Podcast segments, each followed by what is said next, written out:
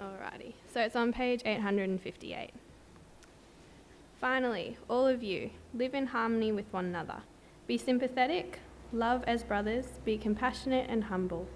Do not repay evil with evil or insult with insult, but with blessing, because to this you were called, so that you may inherit a blessing. For whoever would love life and see good days must keep his tongue from evil and his lips from deceitful speech. He must turn from evil and do good. He must seek peace and pursue it. For the eyes of the Lord are on the righteous, and his ears are attentive to their prayer.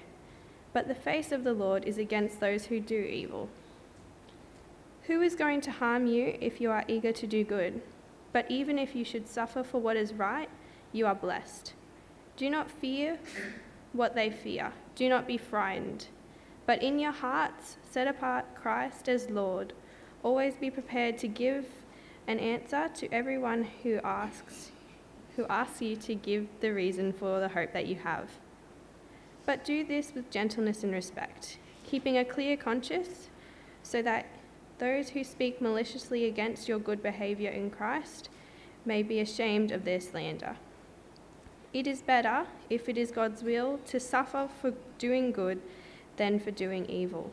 For Christ died for sins once for all, once for all, the righteous for the unrighteous, to bring you to God. He was put to death in the body, but made alive in the spirit, through whom, through whom also he went and preached to the spirits in prison, who disobeyed long ago when God waited patiently in the days of Noah while the ark was being built. In it, only a few people, eight in all, were saved through water, and this water symbolizes baptism. Now that saves you also, not the removal of dirt from the body, but the pledge of a good conscience towards God. It saves you by the resurrection of Jesus Christ, who has gone into heaven and is at God's right hand, with angels, authorities, and powers in submission to him. Heavenly Father, we want to thank you so much for uh, the, your great mercy in giving us your word. And we pray now that your word by your Spirit would uh, be reshaping our minds and our hearts and helping, helping us to be people who live very differently uh, in this world for your sake. And we pray in Jesus' name, Amen. I, I wonder how you react when someone does something wrong to you or they say something to you which is really hurtful. Um, they use uh, words that can be uh, quite cruel or quite wrongful, quite insulting.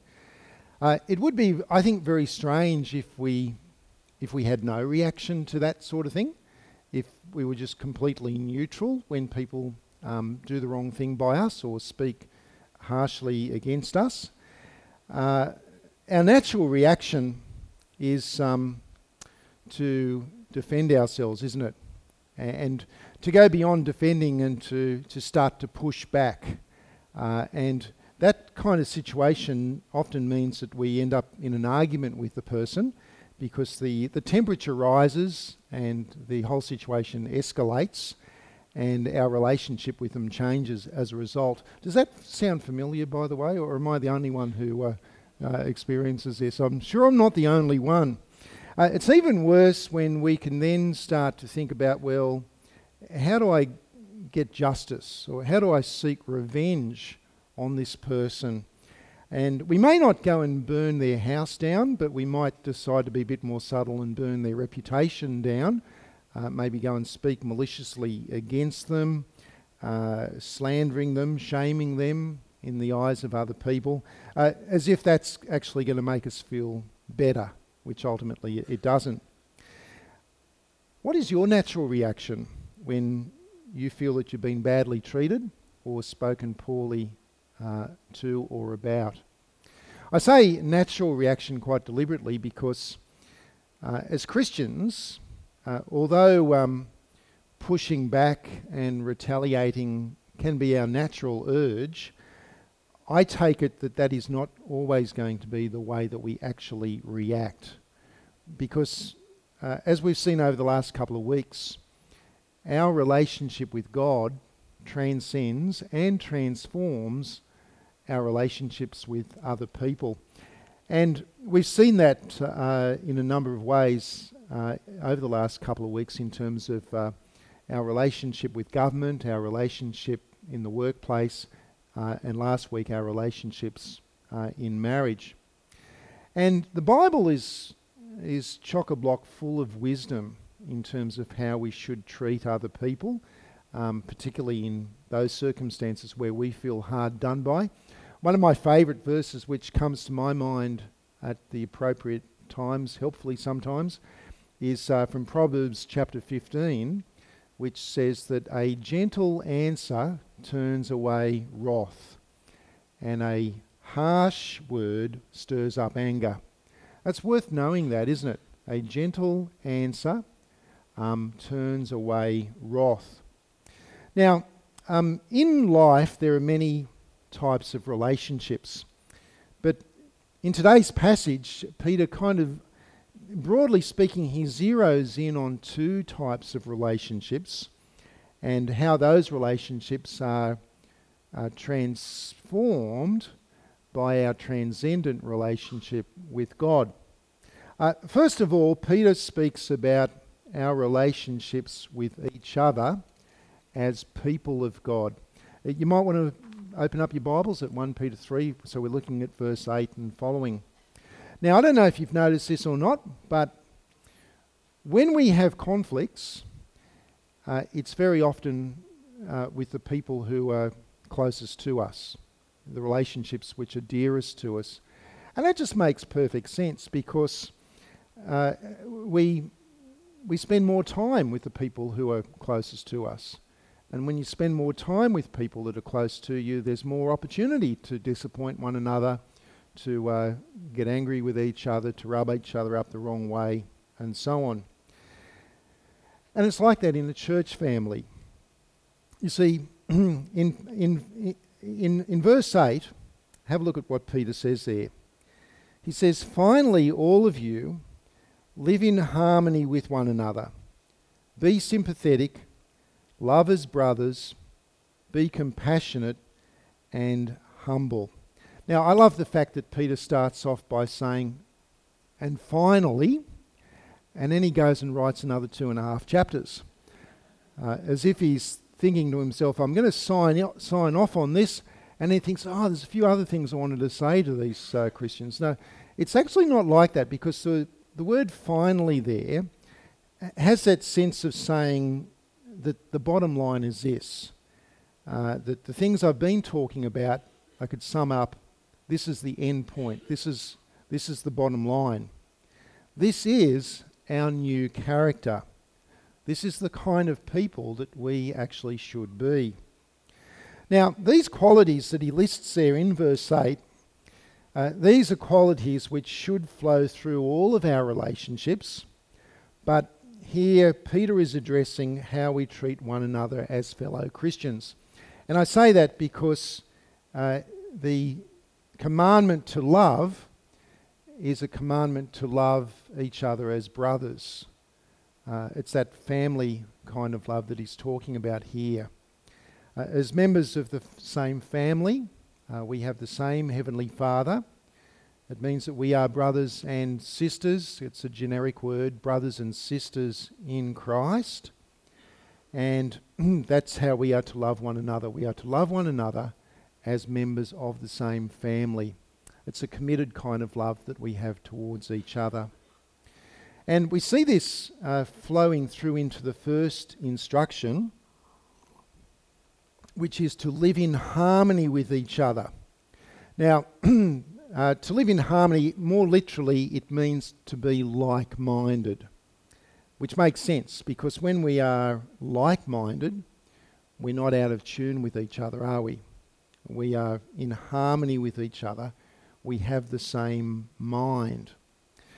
Now, of course, in our church here, we have a, a whole stack of different kinds of minds, don't we? Um, different. Uh, some people have got very logical minds. They like things to be in flowcharts.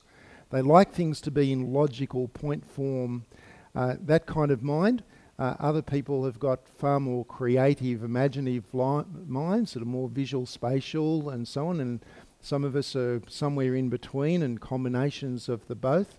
Um, there are some very fertile minds in our congregation, and uh, others um, we just kind of plod along and do the best with what we've got. There's all sorts of different minds in our congregation, but whatever the case, there's a sense in which we are to be like minded. And you might remember back in chapter 1, verse 13, where Peter said to prepare your minds for action. Do you remember that? And uh, more literally, that was gird up the loins of your minds, get ready for some hard work, prepare your minds for action. And we were to gird up the loins of our minds by setting our hope on the grace that is to be revealed to us in the Lord Jesus Christ. That is, what is it that unites us? In what sense are we like minded? Well, we're united in the gospel. We're united in the, the great truths that Jesus has died for our sins, that he has risen from the grave to give us new life, and that Jesus will return in glory. That's the hope that we have.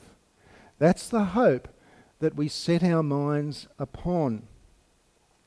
Now, uh, this is really important because this is the basis of who we are.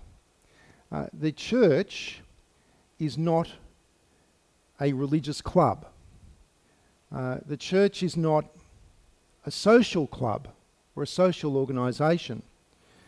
Uh, we are not an historical preservation society. We are not an ethnic association. And I mention these things because these are the kinds of things that church can end up becoming for some people uh, when we're not actually united in the gospel of the Lord Jesus Christ.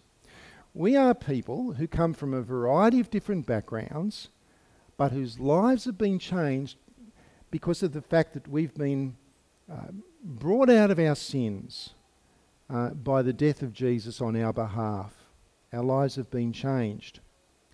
So that, uh, like an orchestra with a whole variety of different instruments, it is the gospel which brings us into harmony. Uh, we are like minded, we are united in the gospel. And that affects our relationships. Because it's not just our minds that are changed, it's our hearts as well. So Peter says that we are to be sympathetic in verse 8. And to be sympathetic means that we suffer together. Uh, pathos is suffering, sim means together. So together we suffer like one body. Not only do we rejoice when others rejoice, but we also weep when those amongst us weep. We suffer together. He goes on to say that we are to be compassionate. And that's very similar to being sympathetic. It's got an added element of, of affection, though. Um, sometimes we can be so accustomed to hearing about other people's problems and their and their and their, their sufferings that we can become a little bit blasé about that. We can become a bit superficial, even a bit a bit cool towards it. But the word which Peter uses here for compassion uh, literally means that you, feel it in your guts. Now, the, the Greeks were a bit different to us because when we want to talk about that kind of feeling, we talk about our hearts, don't we? Uh, we know that we don't feel things in our hearts. Our hearts are just a, an organ that pumps blood. Uh, but that's how we express ourselves, don't we? That feeling, that passion is something which we feel in our hearts. Uh, for the Greeks, it was your intestines. Um, you, you feel it in your guts. And that's, it's, it's, a, very, it's a very earthy kind of uh, word that Peter uses here. We've got to really feel for one another. And you won't feel for each other if you're proud. The proud person looks down on others. The proud person actually rejoices when others are suffering. Um, it all depends on humility, which is P- Peter's next point that we are to be humble. Now, in the ancient Greek culture, which Peter's readers lived in, humility was not respected. Uh, we kind of, in our Western culture, we take it for granted that the humble person is the person who we admire, but that's because our culture has been changed through 2,000 years of, of the gospel. Uh, in Greek culture, humility was seen as being weakness. You were not supposed to think uh, about your own uh, inabilities. You're, you were supposed to boast boasting was the proper thing to do. You would boast about your achievements, you would have monuments set up to yourself, and that was seen as a good thing. But not when we know Jesus, whose whole life was a life of humility. In Philippians chapter 2, uh, Paul says that our attitude should be that the same as that of, of Christ Jesus who, though he was God, did not consider equality with God something to be grasped, but humbled himself and became a man. And he became obedient to death on a cross, which was shameful. And he did that for us. So, friends, what Jesus by his gospel has done, is he's, he's, to, he's turned the whole world upside down. Uh, he's from pride being something which was highly valued, he's actually turned it around so that humility is something which is valued. And he turns our lives upside down as well, so that uh, instead of being self centered, we actually ought to be humbly seeking to serve one another. And, and that helps us to work together as loving people in God's church. To live in harmony, to be sympathetic, to love as brothers, to be compassionate and humble. This is what church family life should look like. Now, I am very grateful, as I'm sure that you are as well, that in our church that there is a strong like-mindedness in the gospel. Would you agree with that? There is a strong like-mindedness. The DNA of our church is a gospel DNA. It's fantastic. Uh, I'm very grateful for that because uh, that has not always been the case with our church. We have not always been a church that's been united in the gospel. But through God's grace, through His Word, He has transformed lives, and uh, there is that very real sense uh, that the gospel uh, is what unites us together. So we need to keep on working at that. We, need not, we ought not to take that for granted uh, because we can easily lose it once we lose sight of the gospel itself. We also need to make sure that uh, the gospel keeps on flowing through our relationships, that we are actually genuinely committed to loving and serving one another above ourselves. And so that does mean that we need to invest in each other's lives. That we, ought, we must not see church as being uh, just a club or just a, a, a service that you attend to get some input from God's word and to sing a few songs. We actually need to be engaging with one another, investing with, spending time with each other so that we can uh, be committed to loving and serving one another as we should. Now, that of course is much easier to do when people are nice to, to us. But how does that flow through our lives when people are not nice towards us? When they may even do something which is evil to us or insult us? Well, in verses 9 through to 17, Peter seems to break out of the relationships purely within the church family and he seems to move on to addressing any relationship where someone does us wrong, either in their actions or in their words. I remember once being with an older Christian friend. Now, I was in my 20s, so he was probably in his 40s. Um, these days, I'd say he was a young guy. but he was an old guy then. Um, I was with this older Christian friend when another man who he's in conversation with started criticizing him, uh, criticizing him for what he believed. And then the other man became, uh, he moved off just to criticizing him for his beliefs, and, you know, he moved on to criticizing the man for who he is, and uh, started saying some unpleasant things about the man's family. Now, I've got to be honest with you here.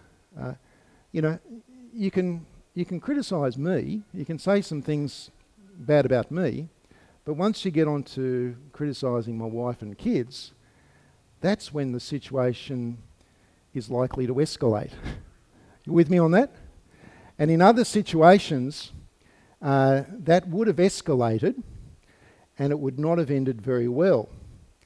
Especially since my friend, this is true, I found out later he had a black belt in karate. I didn't know that at the time. I'd heard him preach on occasions, and uh, you know, his sermons were okay. I don't remember a great deal from his sermons, but this was a sermon spoken almost without words. It was a sermon delivered by actions. Because instead of retaliating, I watched him absorb every criticism and every hurtful word. He just absorbed it. But he didn't just simply not retaliate. When he did respond, he spoke words of kindness to the man, and he wished all of God's blessing upon him. The man didn't know what to do with that. He couldn't handle it. He didn't understand it. Now, this is very powerful and very radical Christian behaviour. Uh, and it comes from Jesus. Remember the Sermon on the Mount when Jesus said, uh, You have heard it said to uh, love your neighbour and to hate your enemies. But I tell you to love your enemies and to bless those who persecute you. And Jesus himself is the epitome of that kind of behaviour because nailed to the cross unjustly as a criminal, nailed to the cross, what did Jesus pray? Father, forgive them, for they know not what they do. And interestingly, some of the people there on that day who'd nailed Jesus to the cross later came to accept him as their Lord and their Saviour. Friends, if we are followers of Jesus, then in verse 9, in verse 9, this is actually what we are called to. We are called to repay evil with blessing. Let me read verse 9. Do not repay evil with evil or insult with insult, but with blessing, because to this you were called, so that you may inherit a blessing. We're called to it, it's who we are. I love those ads on TV for BCF. You know the boating? Is it boating, camping, fishing? Yeah, the, the latest ones I'm not too keen on, but uh, uh, you remember the one there's this, there's this young guy, he's in this dark room on the weekend and he's got his computer screen in front of him and he's playing games all weekend and they go, That's not living. This is living as they switch over to three or four mates who are piling into their four wheel drive with their trailer and their boat and their fishing gear and their tents and they're going to spend the, and their slabs of, and they're going to spend a whole weekend by the lake fishing. This is living. This is true life. You like that, Ed? Makes you want to go and join them, doesn't it? Well, Peter here, from verses 10 to 13, he paints a picture of the good life, the good life in God's eyes. And he does so by quoting from Psalm 34. Let me read verses 10 to 13 for you. For, says Peter, whoever would love life and see good days must keep his tongue from evil and his lips from deceitful speech. He must turn from evil and do good. he must seek peace and pursue it. For the eyes of the Lord are on the righteous, and his ears are attentive to their prayer. But the face of the Lord is against those who do evil. Now, if you, we can sum it up here, uh, what it's saying is that if you want to truly live life, then you want to live life as it was meant to be lived. And guess what? That means living inside the context of a relationship with God. You don't want to be the person to whom God has turned his back. You want to be the person to whom God has turned his ear, that he actually listens to your prayers because you're in a relationship with him. And when we've got that right, then we will want to live well with other people. That's the good life. The good life is to be living well with God, to be living well with other people, to turn away from evil, to do good, to seek peace and pursue peace. That's living. There should be a commercial on television for that. That is truly living. And it's hard because we all find ourselves in situations where people do the wrong thing by us. And for some of us, that might happen quite frequently. It depends on your circumstances in life. At that point, when we're in the situation where someone has done us wrong or is actually speaking ill towards us, it's at that point that we need to exercise self control. That we need to, to press the pause button, if you like, and to step back and to think carefully about how we can do the unexpected. How can we resist the temptation to retaliate and do the exact opposite? To actually bless the person. Now, that may mean that we actually respond to bad words by sp- speaking good words to the person. So the person comes at, at us with a lot of hostility, and we ask them the simple question Friend, what have I done that has hurt you so badly? Why are you feeling this way? To try to calm the situation down, to take the heat out of the situation, to lower the temperature. It may mean, it will always mean praying for the person. And it may mean looking for an opportunity to do something good for them. Now, that opportunity may not happen straight away. It may take time for that opportunity to arise. When I found myself in these situations, I asked myself a simple question about my response.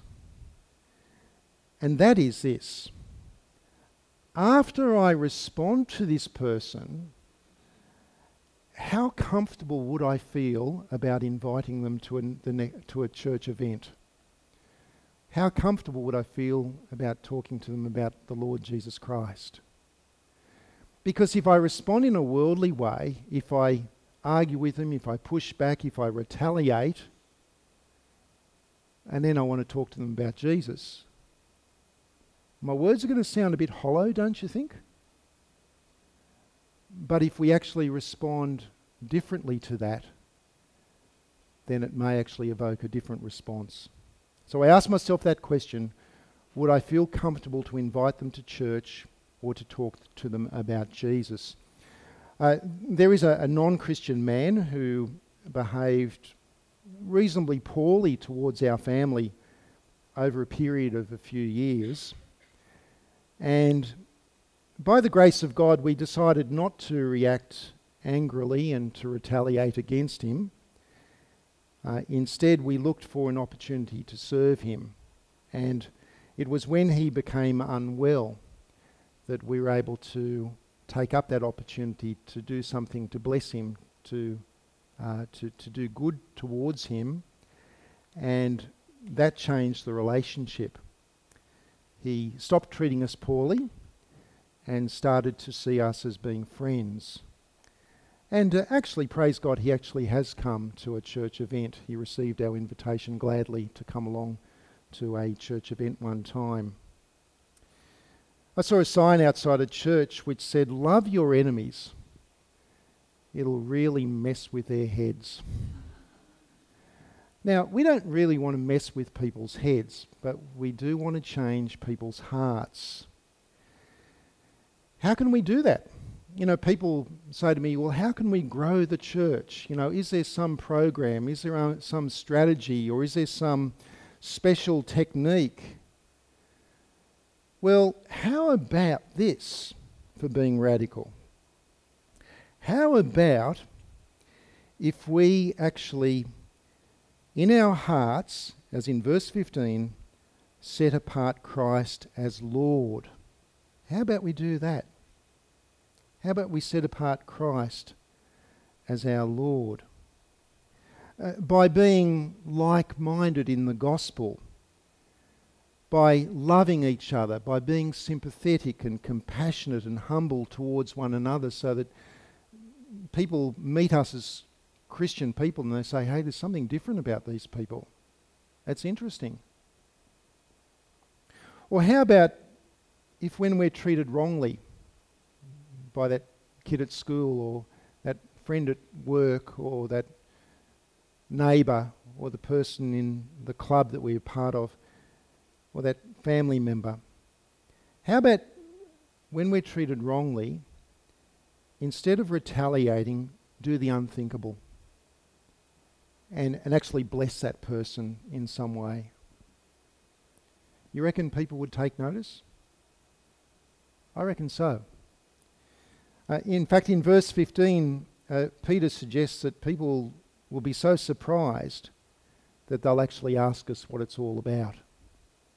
To explain the hope which makes us so different. Now, that, that can be a bit frightening, can't it? Because if you have a look at verse 15, he says, But in your hearts set apart Christ as Lord. Always be prepared to give an answer to everyone who asks you to give the reason for the hope that you have. Sometimes I'm not sure whether I'm more scared of the person who might persecute me or more scared to actually have to explain, you know, the Christian faith. Well, Peter gives us two pointers here. He helps us in two ways. First of all, if someone were to say you, to you something like this, let's imagine a scenario. Someone might say to you, uh, Look, I, I recognise that I treated you pretty poorly the other week. You know, when I came and gave you a mouthful. Uh, and um, uh, and I, I just noticed that the other day you took my garbage in for me because you knew I was unwell. Um, I'm just curious to know what, why you would do that, uh, given I treated you so badly. Well, in verse 18, Peter explains the reason why, why we should be willing to suffer for doing good, but it's also the same reason why we should repay evil with blessing. Let me read verse 18. In verse 18, for Christ died for sins once for all, the righteous for the unrighteous, to bring you to God. Now, there's a sense in which that's our story, isn't it? Uh, that, that we were no better than that, that, that we were unrighteous, that we'd turned our backs on God, that we were God's enemies, that we were deserving of judgment, and yet what did God do for us? He did the unthinkable, didn't he? He could have given us judgment, but instead he gave us his Son, who died for our sins to bring us to God so that we may truly live forever. That's our story and we can tell people about that. Finally, though, the second thing Peter says in verse 15 is that when we do share the gospel, don't Bible bash. Uh, don't be arrogant. don't be argumentative. Don't try to win the argument. Uh, we don't like it when people are uh, arrogant towards us, do we? Peter says instead, when you share the gospel, do so with two things gentleness and respect for the other person. We like it when people treat us with gentleness and respect, even when we disagree with them. We are to share the gospel with gentleness and respect. Because of this, the way that we share the gospel should actually embody the gospel. The way that we talk to people about God's grace and mercy and kindness should be evidenced by the way that we actually speak to them when we're sharing that good news. So let's be like that, shall we? And let's perhaps even during this week uh, think about those who treat you poorly or speak to you poorly and give thoughtful and prayerful consideration how you might actually bless that person and move towards them in relationship rather than move, move them further apart from you. Let's pray, shall we?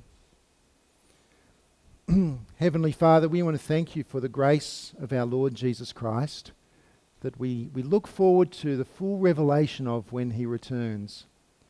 Father, that's our hope. And we pray that that hope would continue to be the basis of our like mindedness as a church. Help us, Father God, to uh, display that in our relationships with one another. And Father, we pray in particular when we're confronted with those who oppose us or oppose your gospel, that uh, we would be like Christ to them, not retaliating, but acting in love, in grace, and in kindness. And we pray, Father, that through that, that your name would be honoured and glorified through us, and that indeed some would be drawn to the Saviour, in whose name we pray. Amen.